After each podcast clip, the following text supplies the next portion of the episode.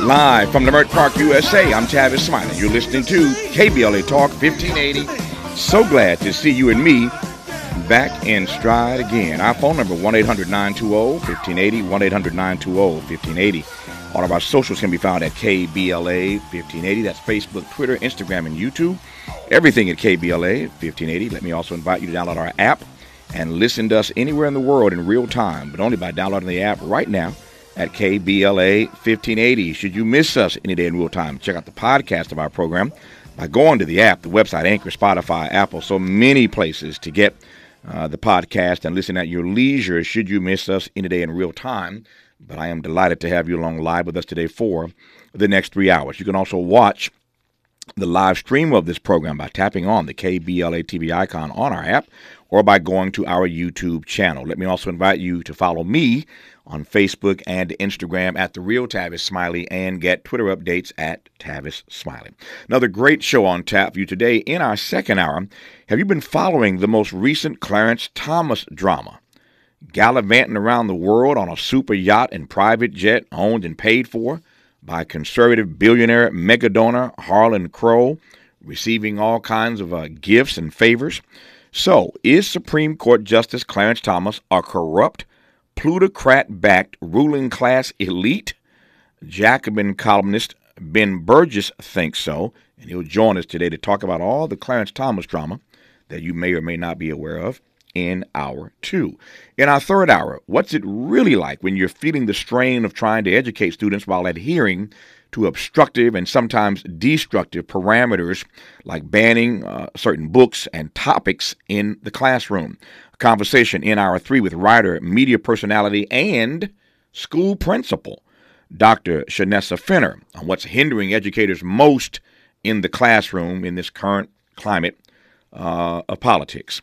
Uh, but in his first hour today, uh, on Monday, the Nashville Metropolitan Council voted to return Justin Jones to the state legislature after he was expelled, of course, last week by Republicans for protesting gun violence on the House floor. Though his return was celebrated by many, the removal of Representative Jones and Representative Justin Pearson, who was on this program uh, days ago, uh, on this station days ago, uh, their removal underscores the troubling reality that some Republicans seem more concerned by protest than gun violence, and that these kinds of, uh, shall we call them, toxic reactions are fraught with racial symbolism and dog whistles. Bloomberg opinion columnist Francis Wilkinson joins us now for a conversation about all that and then some, I suspect.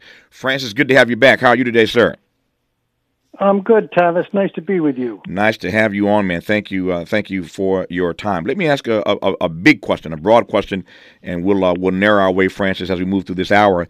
Um, I've not had a chance to ask you this, although I've talked to many others. Um, uh, your take, broadly speaking, on what you saw happen uh, in that Tennessee assembly. Well, you know, my my comprehension of it was that it was an overt act. Mm-hmm. You know, you talked about dog whistles uh, uh, just a minute ago there. This was not a dog whistle. Mm-hmm. Um, this was a very explicit act expelling two young black lawmakers um, who had the temerity to protest a the inaction of the legislature in the face of another gun massacre. Uh, and as you also know, this harkens back to days of Reconstruction when black lawmakers were ejected from legislatures uh, because the federal government could no longer protect black rights, basically, uh, or refused to protect black rights at that point.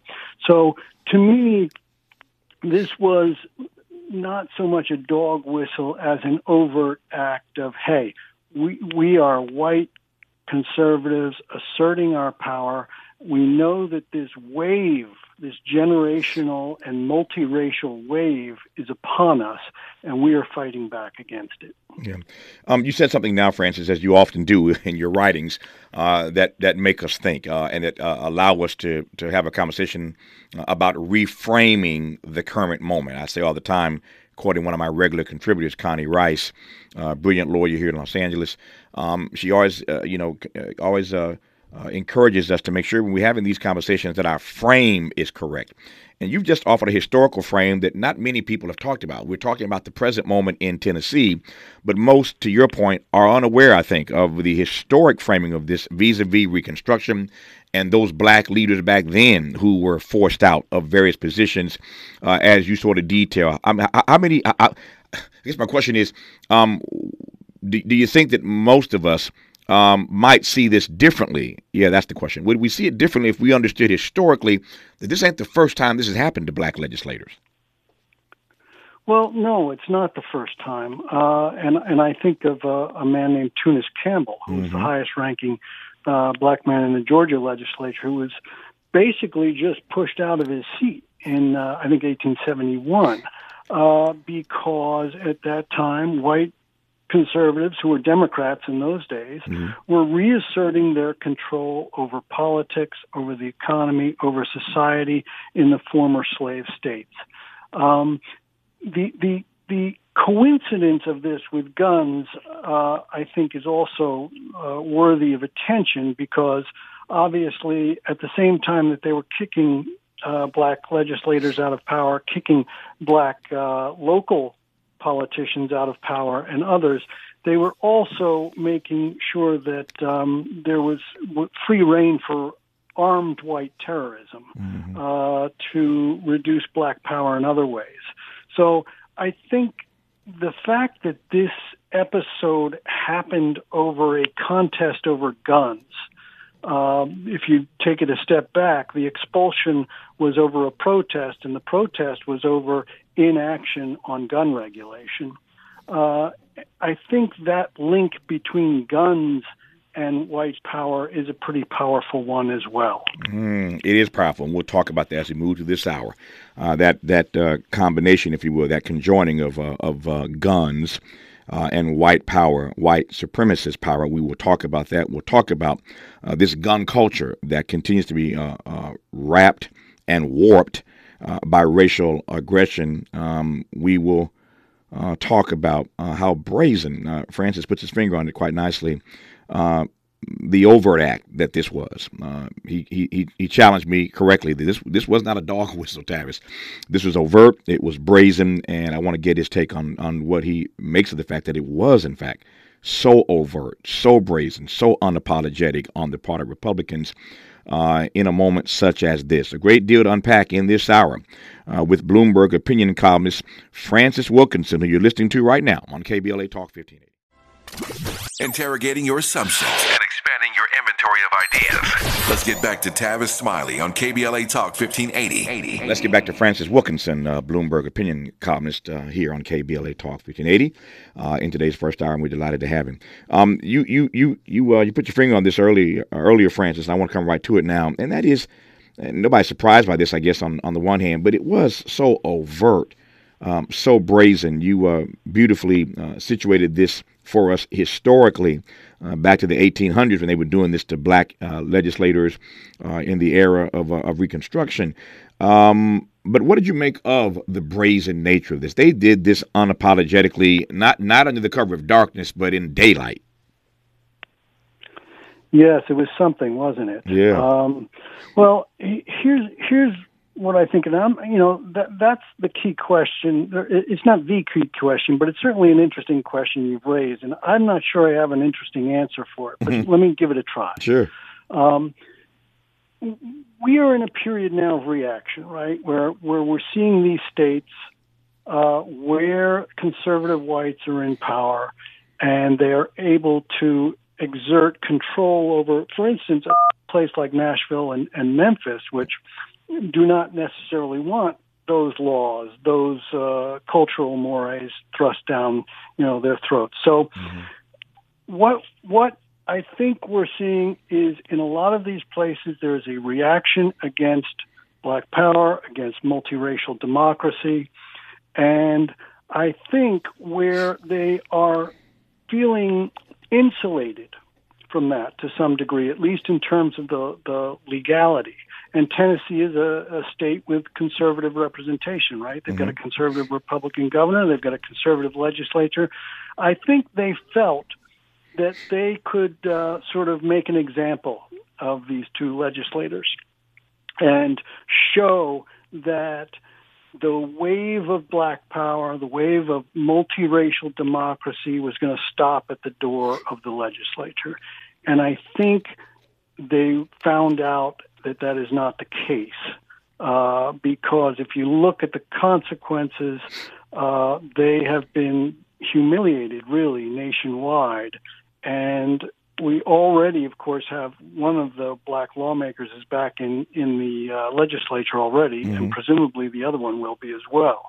So there was they lost on a practical level in that it's not going to remove these two two men, and they lost on a political and symbolic level because it was there was almost no way to describe the actions except in terms of racism and racial aggression and reaction. Mm.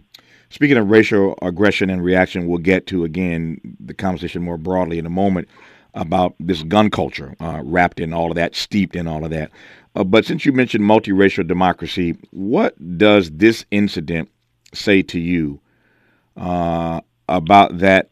Uh, I was going to call it impending reality. It is because we know we're just years away from being a majority minority country, but uh, it's not even that deep for me. What to say in real time uh, about our effort to establish, uh, to extend a multiracial democracy? Well, I think it's another reminder that there is a large part of this country that does not want a multiracial democracy. Mm-hmm. Uh, we have seen that with the MAGA movement behind Trump. Uh, we see it in Trump's rhetoric continually. We see it in the kind of rhetoric you hear on Fox News, you know, the invasion, the the great replacement of white people in the United States by uh, brown and black people.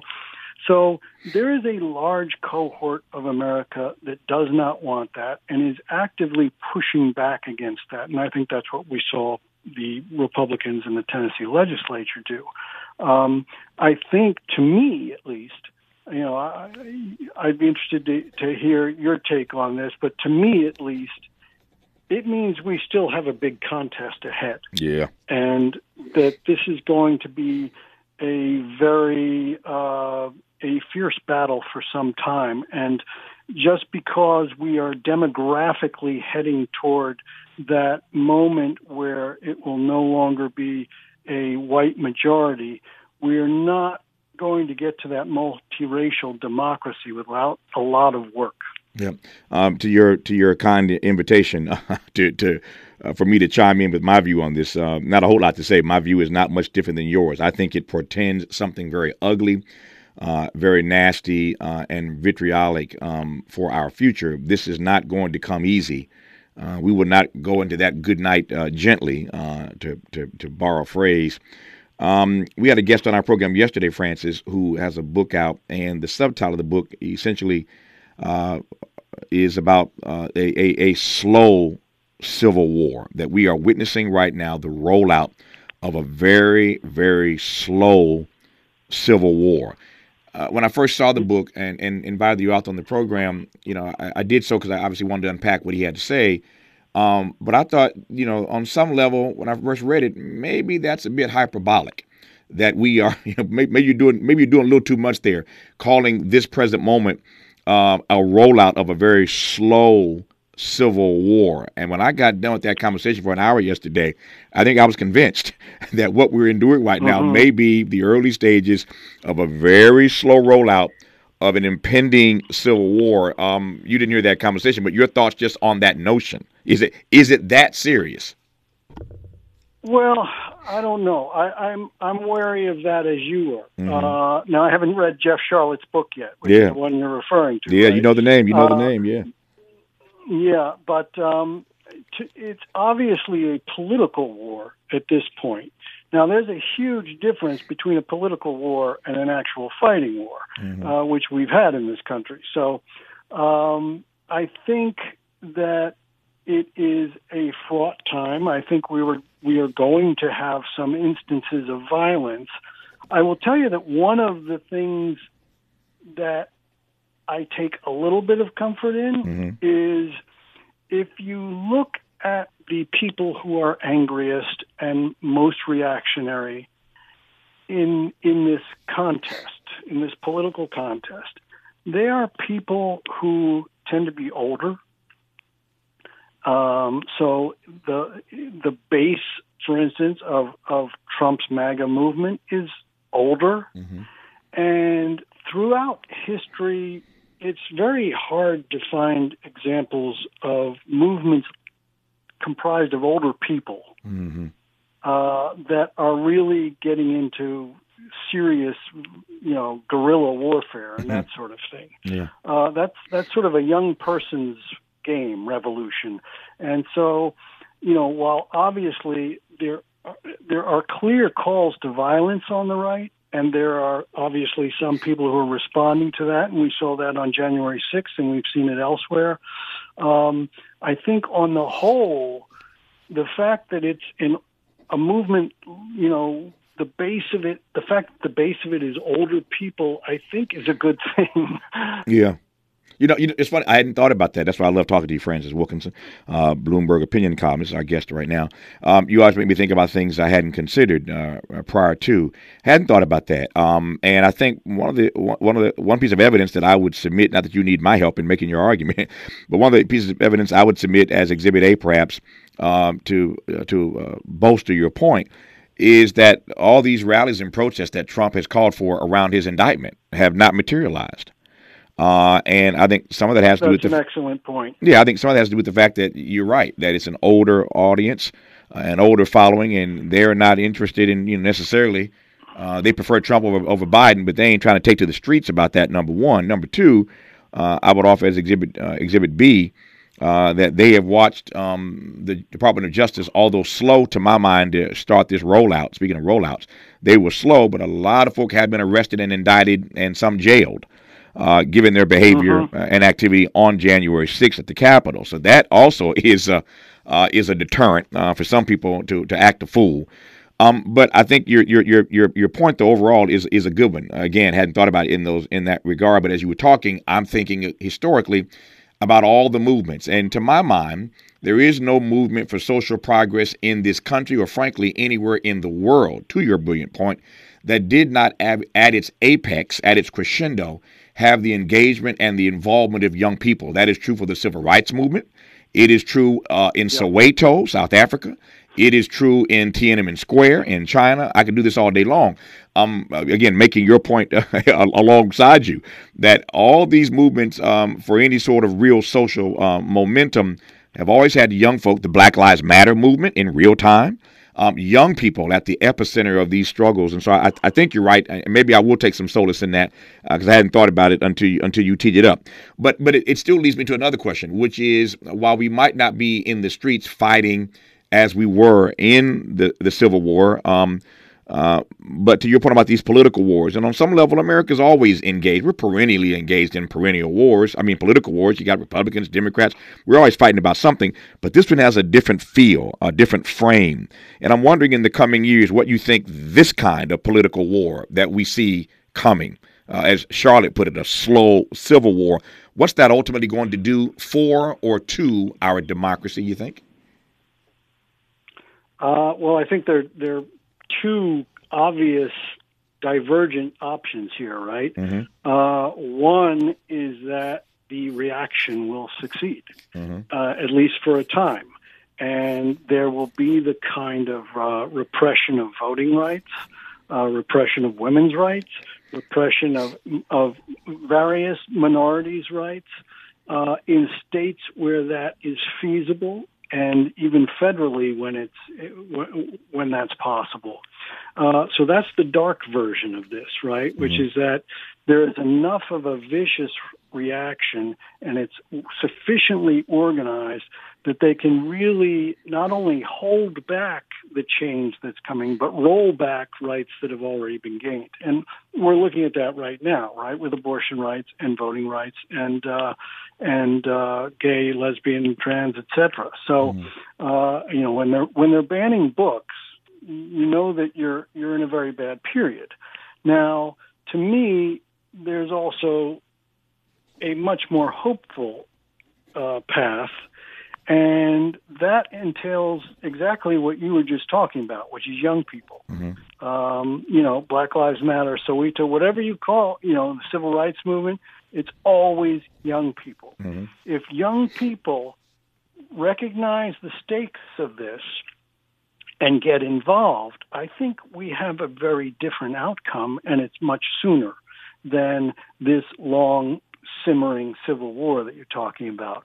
Because, you know, even looking at Tennessee, which is hardly known as a bastion of uh, liberal politics and mm-hmm. progressivity, um, those kids came out.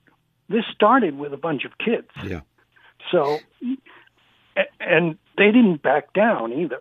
So they have now been engaged and in this political battle that they got engaged in, backing these two black legislators, they won. Mm-hmm. So, mm-hmm. what does that tell them? That that if they get out, if they organize, if they raise their voices, they can win. That's a very important lesson to learn. Nope, it is. I'm glad you um, you know, pointed that out for us. I'm looking at my clock here. I've got news, traffic, and sports in one minute. Let me tell you where I want to go on the other side of all that business. Um, I, I am I am concerned, um, and I, I, I, shudder when I think about it. Uh, and again, you put your you, you put your finger on it, and I want to come right back to it, and that is how much more scared we should be uh, about whatever the future portends um, around these issues, uh, namely multiracial democracy, when the uh, protagonists are aided and abetted by a U.S. Supreme Court. Um, you mentioned voting rights suppression. You mentioned uh, women's reproductive freedom uh, and other issues. Uh, but I'm concerned and want to get your temperature on how much uh, uh, how much more scared we ought to be, to be frank about it, um, given that this movement on the right, these white supremacist attacks and beyond, are being aided and abetted uh, by a U.S. Supreme Court. Then I want to come right to the piece you've been writing about of late, um, and that is this notion that you, uh, again, also raised earlier of what it means that this particular protest in Tennessee, where these black folk were disrespected and pushed out, uh, was wrapped around the notion of guns uh, and racial aggression uh, was wrapped all around that.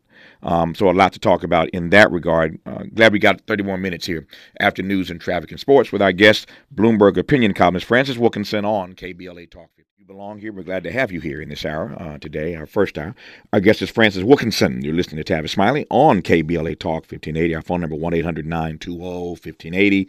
1 800 920 1580. Uh, Francis, before news, traffic, and sports, um, based on something you had said um, about uh, a number of issues that this Supreme Court has taken up, uh, or certainly will be taken up in other regards, we're waiting on uh, a decision to, frankly, end affirmative action as we know it. Just one of the decisions that we're waiting on uh, from this particular court. Uh, but where uh, this moment that we are in um, is already trouble, to say the least, um, they have um, a Supreme Court who, with uh, various rulings, continue to aid and abet their efforts. And that makes this slow rolling civil war, as Jeff Sharlet would put it, uh, all the more difficult to, to wrap your brain around, does it not? Uh, I totally agree. I mean, uh, it's and it's not just the Supreme Court; it's a lot of uh, lower courts that are exercising the same kind of expansive authority, trying to restrain uh, the rights of of women, the rights of of minorities, uh, in order to sort of keep a bulwark against the future. Um, and one of the ways that I, I think that may cause problems for them, though. So it's, it's you know sometimes power, if you if you abuse it, comes back and bites you, right? Mm-hmm. And we mm-hmm. saw a little bit of that in Tennessee. Mm-hmm. So when when Justice Thomas wrote the Bruen decision, which was a decision that struck down a New York law on gun possession. He said that the ruling was that you had to uh, uh, that the law had to be consistent with the way the country was either at the founding around 1791 or what you know what's known as the second founding after the Civil War around 1868. Mm-hmm. And so, based on that, the Fifth Circuit Court very recently struck down a federal law saying that domestic abusers cannot have guns uh, or can have their guns removed because in 1791 and 1868 there was no such thing as a domestic abuser. Yeah. I think we just uh, lost Francis in the middle of his sentence. Uh, his phone died. We'll uh, Miles will get him back on the line right quicker. We can continue our conversation. Uh, while we get him back on the line to finish his point, um, he just mentioned uh, in the last few minutes two names that I want to kind of uh, pull out right quick. He mentioned Justice Clarence Thomas. That was the story he was telling just now when his phone died. Um, Justice Thomas uh, is the topic of our second hour today. Uh, in case you've just tuned in, in our second hour, uh, in case you've not been following it, uh, Clarence Thomas is in hot water once again. ProPublica released a story a few days ago about a guy named uh, Harlan Crow. Um, many of us know Harlan Crow from his politics, but uh, Harlan Crow is a dear friend of Clarence Thomas. It turns out Clarence Thomas has been gallivanting around the world on a super yacht and private jet and receiving all kinds of gifts and favors uh, from his billionaire friend Harlan Crow.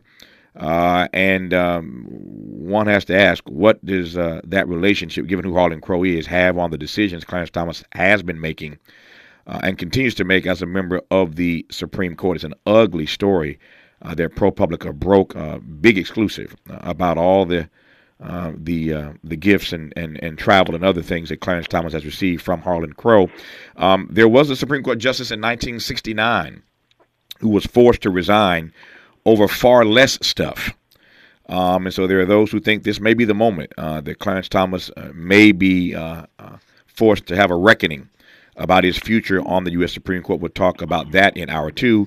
Uh, Francis also mentioned uh, uh, banning books. We will talk in hour three with a high school principal about what it's like when you're trying to educate students against a backdrop of, uh, of uh, obstructionist and sometimes destructionist uh, rulings uh, that make it difficult uh, to teach children in classrooms. So, since Francis mentioned banning books, that's our three with a principal. Fascinating conversation, I think. I look forward to it. And since you mentioned Clarence Thomas, the subject of our two today, now we have Francis back in this hour, uh, who was making a point about Clarence Thomas when his phone died. Uh, Francis, finish your point about Clarence Thomas.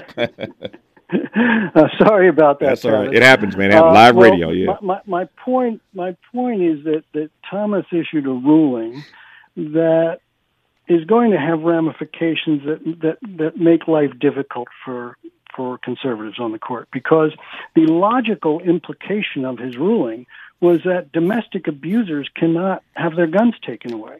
Now, we know that domestic abusers are far more likely to murder their uh, spouses. Mm-hmm. We know that domestic abusers are a disproportionate component of mass killers. And so it's an obviously commonsensical thing that domestic abusers should be prohibited from having a gun. And yet, by the logic of his ruling, as the Fifth Circuit has just ruled, uh, you, you can't take a gun away from someone because no one took no one took guns away from domestic abusers in 1791 or in 1868. Mm. So when they go too far, as they did in this ruling, um, and I think as they did in the legislature in Tennessee this month, you see that it creates more problems for them, even though it creates problems for us as well. Uh, in the long run, it, it, it does create the basis to say, we question your credibility because this ruling is you know categorically nuts mm-hmm. or we mm-hmm. question your credibility because you're showing naked aggression in this uh, move to to uh, throw out these two black lawmakers. And you know, at some point, this is a pretty complex society, and credibility still matters in terms of governing and managing the society. And they've been doing a pretty serious damaged job on their own credibility over the last few years. And I think you know, Chief Justice John Roberts and others are concerned about that, as they should be, mm. because the courts in particular cannot really function without some level of credibility. Yeah.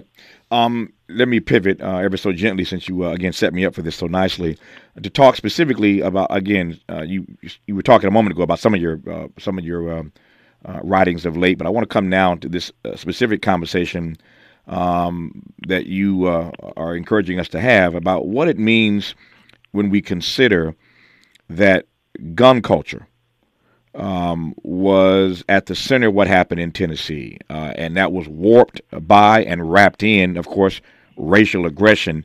But just unpack what it means um, for us to consider that guns and race were connected in this Tennessee brouhaha. Well, I think it's because guns and race have been connected in American life for a very long time. Mm-hmm. Uh, obviously, in the early days of the Republic, uh, guns were something that were seen as a way to keep down slave rebellions. They were seen as a way for, for whites to keep black people, even free black people, in line uh, and not exercising rights that uh, the whites did not want them to have. Uh, after Reconstruction, uh, white terrorists, the Ku Klux Klan, and others used guns to murder blacks trying to vote, uh, murder blacks who had voted the wrong way, uh, and you know, terrorize blacks who were, you know, being too successful in business or, mm. you know, what, whatever the cause of the white reaction was. Uh, guns were part of that, and disarming blacks was was a part of that. So, guns have been part of racial politics from the very beginning of this country, and they still are part of racial politics. Uh, if you listen to the rhetoric of the National Rifle Association. It's all about fear, and underlying that really is fear of black crime, black people. Uh, Donald Trump has done that extensively. He's talked about uh, black neighborhoods being so dangerous that you can't buy a loaf of bread without being shot. Mm. Uh, so this this creation of fear, which is also what drives gun sales, because hunting has been in decline for many decades in the United States. Gun sales are really about fear. So if you want to market guns, you market fear. Mm. And if you want to increase, you know, white white reaction and get whites worried about crime and worried about things that, that tends to move them toward the conservative political choices, you use fear. Uh, this is all very well established. So guns have been intertwined with American politics and American racial politics in particular as long as this country has existed. That's why I love reading Francis Wilkinson's work in uh, uh, Bloomberg. Uh, he's a Bloomberg opinion columnist because he always makes it so simple. just he just he just brings it straight home. You, you heard that line right, and he's right. It, it's a it's a data point, but he says it so so uh, so forthrightly that hunting is down and yet gun sales are up. Think about that. The sport of hunting in this country has been decreasing for years. So we're we're not using these weapons to to go hunting.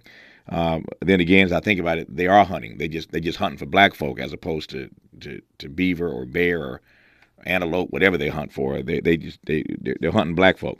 Uh, but hunting is down uh, in this country. Gun sales uh, remain uh, up and, and rising steadily.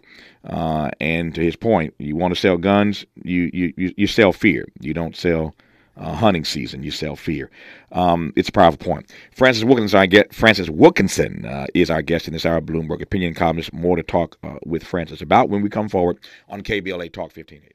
Uh, Bloomberg, Francis, I'm I'm I'm wondering whether or not you think this course correction uh, that uh, I was going to say that, that, that the Tennessee Assembly is undertaking. They're not undertaking; it's being forced on them. Um, as I said, the Nashville Metropolitan Council has re, uh, has voted to return Justin Jones to the state legislature. As you said, we expect the same will happen uh, here momentarily for Justin Pearson. So just both Justins will be back in the Tennessee State Assembly uh, before too long. I'm wondering whether or not you think the embarrassing loss, as you put it, that Republicans suffered in Tennessee, this course correction, as it were, will mean anything. I don't want to color the question much more than that. Does it mean anything going forward? Uh, I think we've already got an answer to that uh, in that uh, Tennessee Governor Bill Lee has uh, called for a red flag law in the state, mm. uh, which is a law to remove guns from people who are dangerous either to themselves or to others. Uh, that was not on the table before. Mm-hmm. Uh, so, you know, I, I think we've seen young people in Tennessee, which is not a, a state again that is, you know, particularly amenable to progressive young people. We've seen them win this fight to to you know reinstall at least one of these legislators so far, and the repercussions of that are that they're already seeing some limited but significant action on trying to constrain gun violence.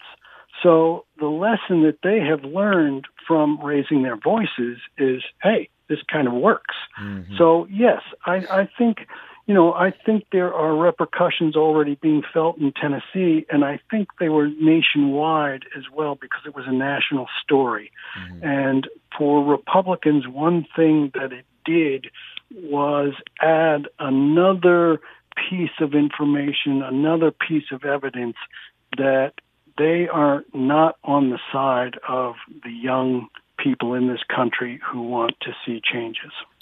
Uh, we were talking earlier about the Civil War, and we will we will see in the coming years, I suspect, whether Jeff Sharlet is right that we are at the uh, at the beginning, the early stages of a slow Civil War rollout. But you can't talk about the Civil War obviously without talking about the North and the South. And it seems to me that we are having far too many conversations about out of control politicians in the South, be it Florida, be it Tennessee, Mississippi, Alabama, Texas, um, uh, all across South North Carolina, all across the South, South Carolina. The comments of Nikki Haley of late and others, um, all across the South. Um, we're we're keeping watch, as it were, uh, and track of a variety of a variety of political issues. Let me just ask how closely you're watching the South. Well, I, I'm interested in American politics, and if you're interested in American politics, you have to watch the South very closely. Yeah. Uh, that, because that's the lever of conservative politics in the United States. And you may have conservatives in California, which you do. You have 1000000s mm-hmm. uh, you have them in Montana. You have them wherever. But the sort of ideological and cultural home of both the Republican Party and American conservatism is the South, and it has been for a very, very long time. Our remaining moments with Francis Wilkinson when we come forward on KBLA Talk 1580. Francis, your, your point earlier, notwithstanding that the, the governor of Tennessee uh, has been moved by all of this, uh, one could argue, uh, to uh, propose a red flag law in the state of Tennessee to take guns away from persons who are a danger to themselves and potentially others. So I hear your point that uh, maybe uh, what happened in Tennessee vis a vis these two black legislators who were expelled, one now returned, the other soon to be, I suspect. I hear your point that maybe something uh, good has come of this. On the other hand, I wonder to what extent you think the NRA, who you referenced earlier, and other gun uh, enthusiasts uh, in this political battle are celebrating the fact that they were able to focus our attention on the protest, to focus our conversation on the explosions rather than guns. Does that make sense? Yes, I, I understand that. I mean, obviously, uh, diversion and distraction are their standard uh, sort of response to any mass shooting. Exactly. Mass shooting brings home, you know, just how how dangerous guns are. Um, I, I I still think, you know, pound for pound, I think the uh, black legislators and their allies got the best of this fight. Yeah. Um, I think you're right. Um, I, I, hope you're right. And certainly the return of Justin Pearson to his seat alongside Justin Jones would go a long way to uh, to advancing that particular narrative. Um, I think you're right, uh, but I guess we will know in the coming days uh, whether you and I are, are on the right side of this. Uh, we know we, we, know we're on the right side of the issue. Uh, whether or not we think we're right uh, about the fact that they got the better of it, we shall see. For now, we thank uh, Francis Wilkinson, Bloomberg opinion columnist covering U.S. politics and policy. uh, for joining us in this hour. Francis, we'll do it again. All the best to you, sir. Thank you for your time. Thank you, Tavis. It's always a pleasure. Pleasure is always mine. Trust and believe. I thank you for uh, this opportunity over the course of this hour. In our second hour, as I said uh, a little bit earlier, we are going to be joined by Ben Burgis, who is a columnist for, for Jacobin. I guess the first two hours today are, are all about columnists. Um, Francis, a columnist with Bloomberg, Ben Burgis, a columnist with uh, Jacobin, but I love talking to columnists. I love uh, uh, hearing their points of view uh, and being able to interrogate uh, how they see the world. So Ben Burgis believes that Clarence Thomas is a corrupt, plutocrat backed ruling class elite.